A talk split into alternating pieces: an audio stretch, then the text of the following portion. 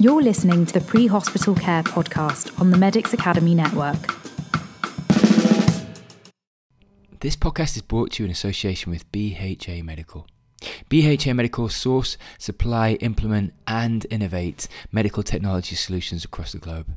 BHA provide market leading services in COVID 19 testing kits, medical products, smart technology, and consultancy. One of the latest solutions that BHA Medical offer is the iMed end to end COVID 19 testing and monitoring solution.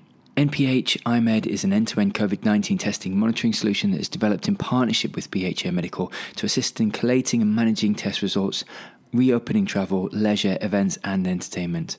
NPH Group have simplified the process of reporting test result data for you through our online platform, which makes capturing the required data for submission easy, whilst easily also recalling individuals for repeat testing and submission. MPH have created a fully compliant and automatic upload capability so you don't have to worry about it with a cost effective solution. Please head over to the show notes for further details. So, welcome back to the Pre Hospital Care podcast with myself, Owen Walker. In this episode, um, we're going to be looking at part two of surviving cardiac arrest with Zoe Hitchcock. So, what I wanted to do is release the second part of this two part series around surviving cardiac arrest and just tell Zoe's organic story. Uh, I interviewed Zoe for the podcast in one of the earlier episodes, and we'll link that into the show notes as well. So, I wanted just to delay releasing this episode in wake of the current uh, passing of the Queen and just how difficult that's been for the nation and indeed for everyone, really. This is a second episode in two parts whereby we just drill into the patient's organic story. And again, it's something I really want to bring out in, in, in this podcast is having the patient's story unfold because that's really why I think we all joined the job in the first place. So, on reflection, this story, together with Noah's story in Surviving Cardiac Arrest Part 1, really gives a semblance of how precious life is and on the back of a cardiac arrest of how there is a massive perspective change. I think this really comes through in the episode. So Zoe, nine years ago in 2013, had a cardiac arrest whilst walking down Oxford Street in London. So Zoe suffered um, a cardiac myopathy causing a VF arrest, and again, the adage that it takes a system to save a life truly came into focus on that day. So I was part of this uh, resuscitation attempt, uh, successful attempt, and indeed uh, was part of the team that first got to Zoe um, as a first responder. But what I wanted to do, instead of labour the actual incident in detail, just look at Zoe's first hand experience of both pre and post event and panning back almost 10 years now from the initial event and getting her perspective across the the last 10 years of life um, migrating away from that cardiac arrest and how it's changed her life the turning point the perspective change and indeed just her reflections so please do enjoy the episode. Um, please do rate and review the podcast. Uh, feel free to jump over to the website to leave any feedback. And also just to say that I've actually interviewed three cardiac arrest survivors, and I'm going to be editing them together for the Restore podcast and putting them out um, as a sort of a mix, one episode, um, just from three different perspectives around surviving cardiac arrest, and just get reflections from all three cardiac arrest survivors. Okay, enough for me. Uh, here's Zoe. So, um, before that very fateful day, um, I'd got married uh, to my lovely husband Phil about six months before, and um, starting the year, um, everything was was great. You know, we were very excited about what was ahead. If, even thinking back then, like you know, we just married. Like, when will we start a family? Um, and then, unfortunately, at work, I went through a bit of a difficult time um, government cuts. I worked for the police um, and very fortunately um, managed to keep my job role. But as a result of that, um, ended up in a in a different role, and because of that change, found myself in London on the day of my cardiac arrest. So um, I think it was probably pretty fated that I was um, I was there, and yeah, very fortunately because I was on the busiest street um, in London, I got help very quickly when I collapsed. Could you maybe just speak to how I believe you were running to get Phil some shoes actually on that day. And um, what's sort of the last thing you remember, Zoe? And and indeed, sort of the last thing you remember pre-incident, and then the first thing you remember post-incident, if that, if that's okay. Yeah, so I've got um like a really strong memory of driving um to police headquarters, and I don't know if it was like that day or like maybe a day that week, but I remember like like driving to work, singing along in the car. I remember the song that was playing on the radio. I won't sing that now. I'll save you from it. But um, yeah, that's like really strong in my mind.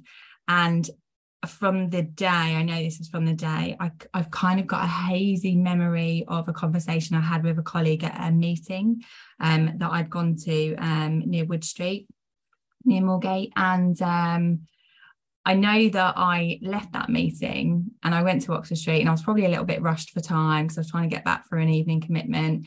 And um, I didn't tell anyone I was going there. I'd gone there to buy Phil the Jordans he'd wanted since he was 13 for his birthday. And um, yeah, so nobody knew I was there.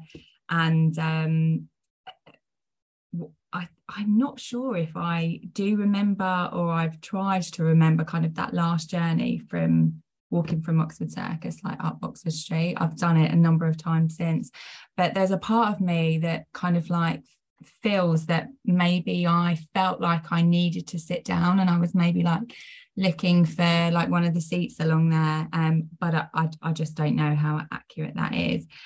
And I feel like I don't remember anything else about what happened, probably because my brain has tried to protect me from any of the horror of what unfolded, or because literally I went into shutdown and I don't remember it for that reason.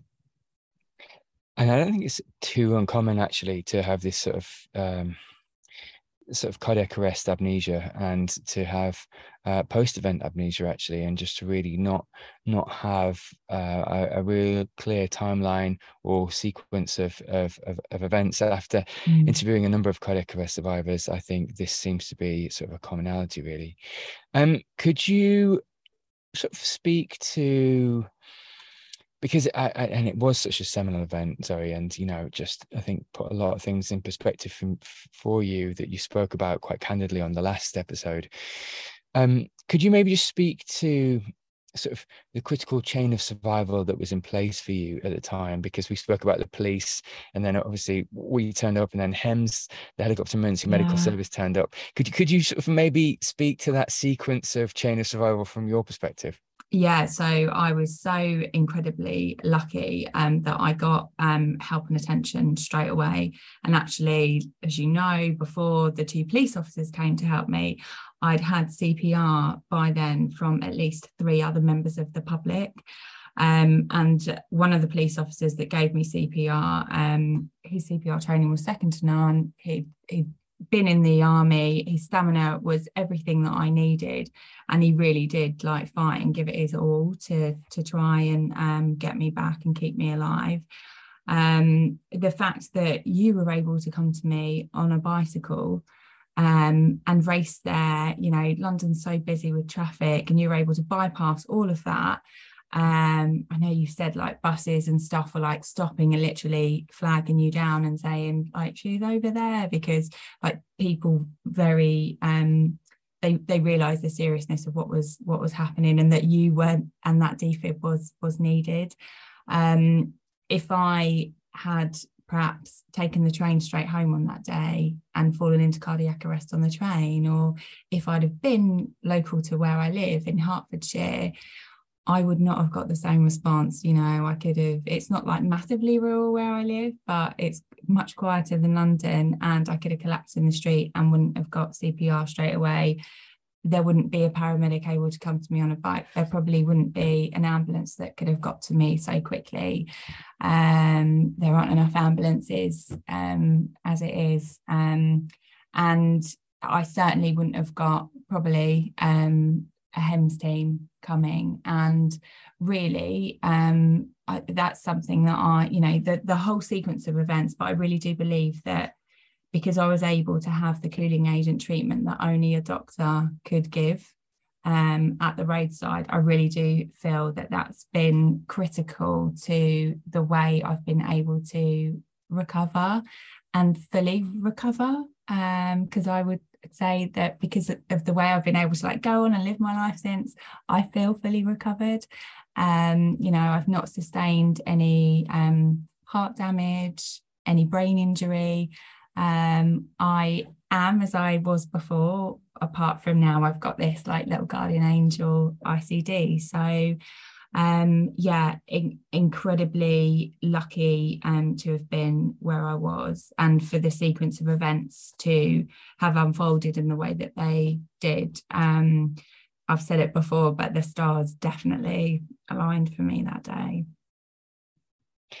So Zoe just looking retrospectively sort of at your post cardiac arrest recovery in Hammersmith Hospital. So if you could i wonder if you could just um, unpack for listeners your the support you received from family and friends at the time and, and indeed phil because um you know you speak of this post event amnesia and i think it must be greatly distressing just not being able to piece together initially what's happened and indeed quite the gravity of of, of sort of what's what's mm. what's happened could you could you maybe just speak to the the social and family support and indeed how how the time of sort of convalescence and recovery was for you yeah so i had um three days uh, thereabouts in in an induced coma, and um, when I was brought round, um, my family. I won't go into this too much, but they were told that there could be a risk of brain damage. And when I first did come, come round, um, I wasn't able to shape my mouth to make words. So basically, it was just like noise that was coming out. And I was very agitated because I'd been brought around quite quickly. I was waving my arms around, and my family thinking, oh my goodness, she's like brain damaged. Um, it was just like the the worst um, the worst feeling for them in in those moments. They were so thankful that I'd survived, but were then thinking, oh God, like what life will be ahead of her. Um, but actually, very quickly, within a few hours, I was able to communicate um, through like um, uh, signaling with my eyes, blinking, um, which for them kind of told them that I was in there. And as the hours passed um, and through some sleep, um, eventually woke and then was able to to talk. Um, my mum did not leave my bedside the whole time I was in hospital. I was there for two weeks. She was, as you know, there the whole time, and that was I mean, just I look back and I think like, God, it, it must have just been so awful for her in dealing with what she was kind of like witnessing and, and seeing and then me coming around from the coma and and not um and not and, and seeming like I was brain damaged it just must have been like the absolute worst. Um but she um yeah she didn't leave my side and she the one time she did was during the night when I woke up and um I said to the doctor, like, where am I? And he said, Oh, do you know, don't worry, don't worry. You've had a you've had a cardiac arrest, but you're in hospital. And I don't remember this again. It's like the post-traumatic amnesia.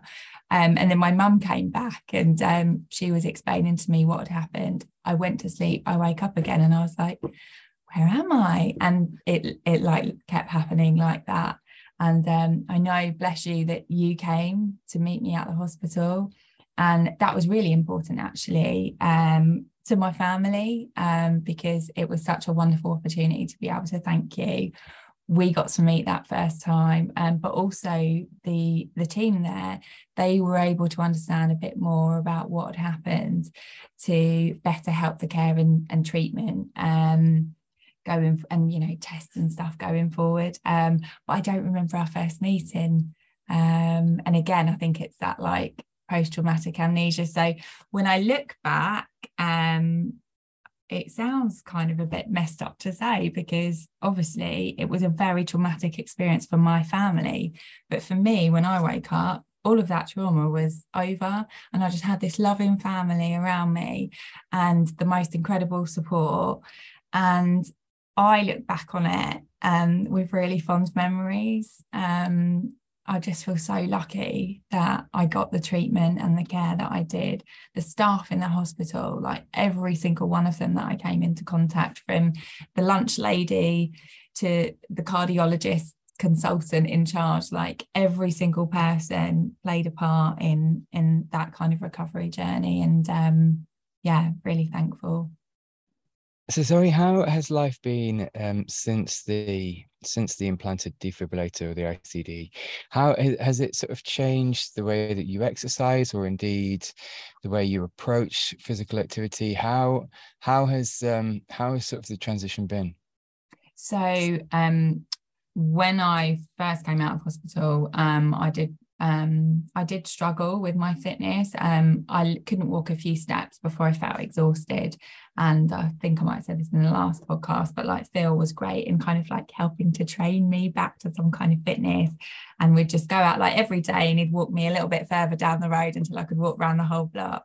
Um, I did some physio locally um, and some cardiac rehab physio, and it just it wasn't up to it. Um, you know, I hate to like sit and be negative about any aspect of the of the NHS, but um, it was unfortunately really quite poor. They weren't prepared to deal with. Um, they were used to dealing with much older patients, and they weren't geared up to deal with somebody like me who one had a cardiac arrest, not a heart attack, um, but two who had a real like zest for life and really wanted to get back to some kind of um, fitness. I'd su- sustained um, some rib damage as part of the CPR, and um, that aggravated. That was quite aggravating and causing me a lot of shoulder pain. And I'd lost a lot of like flexion and movement. I couldn't basically like lift my arm up properly. Um, and so I needed like proper rehab for that. My London cardiologist was incredible, um, Dr. Varnava at Hammersmith, and she sent me to Charing Cross to have some rehabilitation there. And the guy in charge there, Nigel, he and the team were absolutely outstanding. And it was um, everything that I needed it to be and gave me the most amount of confidence. Um, and actually, when I finished the program there, I can't remember how long it was, it might have been like six weeks, a couple of months. And um, when I finished the program there, I was kind of like doing interval training, like down at the local lakes here. And I say the lakes and it makes it sound flat, but actually there's like a slight hilly area. And like I'd be there with Phil, like first thing in the morning, like running up and down the lakes and thinking, like, wow, I can't believe like I can do this. Um, because in that early recovery, I didn't imagine that I'd ever get to the point where I was either physically fit enough or confident enough to do it but wearing a heart monitor and just listening to the way my body felt and also going by my experience at that Charing Cross rehabilitation. Um, yeah, it just basically um, made me feel really empowered to take control of my own fitness again and um and just to be fit. But i've learned i really hate running for years like before the cardiac arrest and even after it like i'd be like oh running's a really good thing to do to look keep fit. I really don't enjoy it. So nowadays actually i, I don't bother. Um i prefer i love dancing um you know, like, and I could do a night at Ministry of Sound and uh, like dance all night and still be tired the next day, like any other like person would be. But um, but yeah, uh, the ICD has given me confidence um to live my life, and I think because I know it's there as a backup, um, and it has been used as a backup since since the cardiac arrest.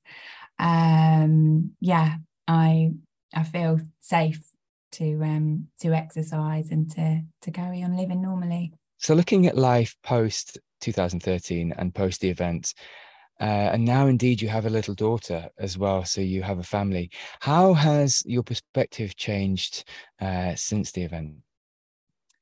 I've always been the sort of person that lives life to the full. Um, I, you know, I don't take anything like for granted, but even more so now. Um, I suppose since having Poppy, like I feel a little bit more, in, in all honesty, I feel a little bit more wobbly, like about what happened. Um, and I think that's because um, where I didn't look back and I just look forward, um, now I'm like, there is a risk like to me through having this condition um, and i want to keep myself like safe and well for her so i know that like next um not next summer probably the summer after my icd will need to be replaced. It's a really standard procedure you know they do lots of these.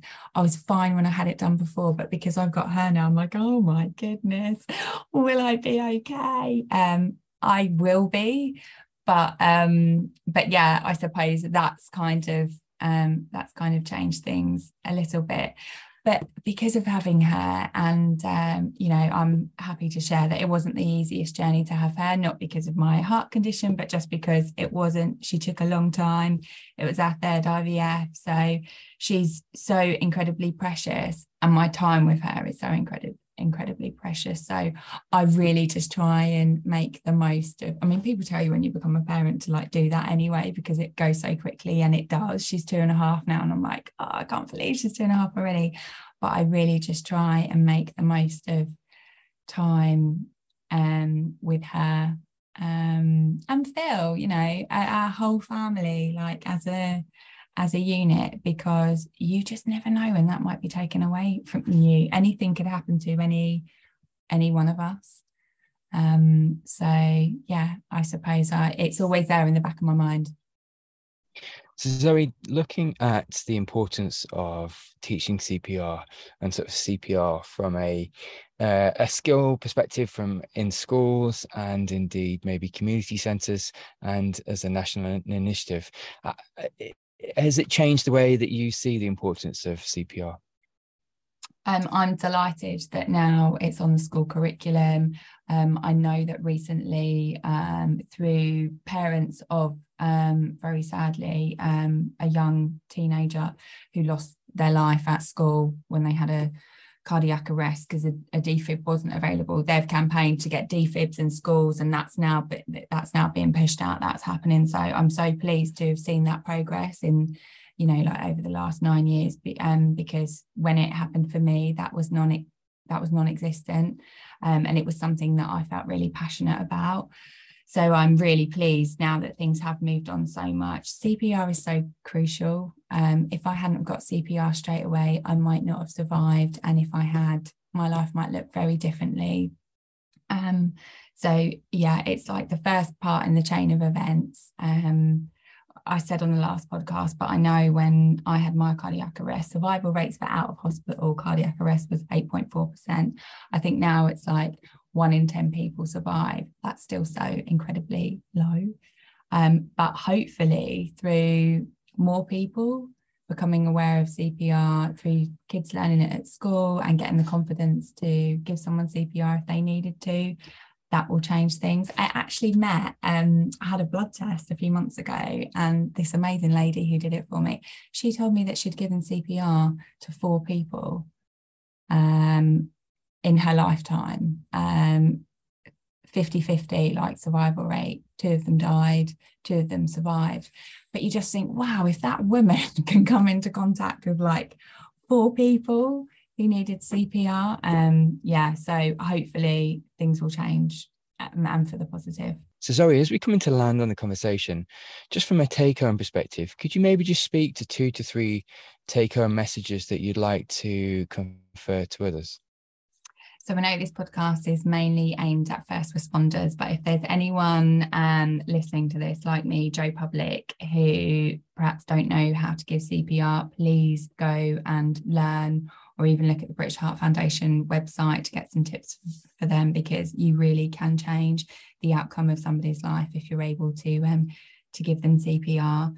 Um, and take home messages, I suppose. Um, one of the things um, for me that is different since my cardiac arrest is um, I suppose, and you know, maybe some people listening to this will think, well, actually, that sounds a little bit negative. But before, I was always so much of a people pleaser, and um, now I try and live my life um, where you know, kindly, so not like hurting anybody, but also to like like please myself. If there's something that i really don't want to do or if i feel like i'm a bit overwhelmed with commitments i will say no to stuff. Um, because before uh, and i think you know it's maybe why what happened that day happened. Um, i was just too busy rushing around like doing stuff. Um so yeah slow down. If you need to slow down like listen listen to yourself and slow down. Um and then finally just like don't just don't take anything for granted i have to remind myself of that too you know because i get caught up in the whole like um, treadmill of life. Um, but I have to remind myself, like, don't take anything for granted and um, enjoy the here and now and enjoy the simple pleasures in life. And for me, like, they're what brings most happiness. Zoe, listen, that's fantastic. And just a really, nice way to, to finish the conversation. I think what we'll do is put the links to the other conversation in the show notes so people can have a deep dive on the incident itself and your reflections from the incident, um, just so that um, so there's, there's some marriage between between the two episodes. Um, but I just want to say thank you to you. Really, it's I think for me, uh, both as a clinician, sort of 20 years practice, but also just over time, you've just been a constant reminder of the good that can come of from clinical practice and actually that, that, these concepts do work in the right conditions and for the right patients. And so yeah just thank you for a being you but b just being a source of inspiration to to me and others because it's uh, it's been truly powerful bless you. Gosh don't she'll make me start crying. Um i mean you know how thankful i am i am for you. Um i wouldn't be here if it wasn't for you. And um you are so special. Um you are so special to me phil my family um and always will be. Um thank you so much. And thank you for allowing me to come back and um and and chat a bit more. I hope this has been okay you're listening to the Pre Hospital Care podcast on the Medics Academy Network.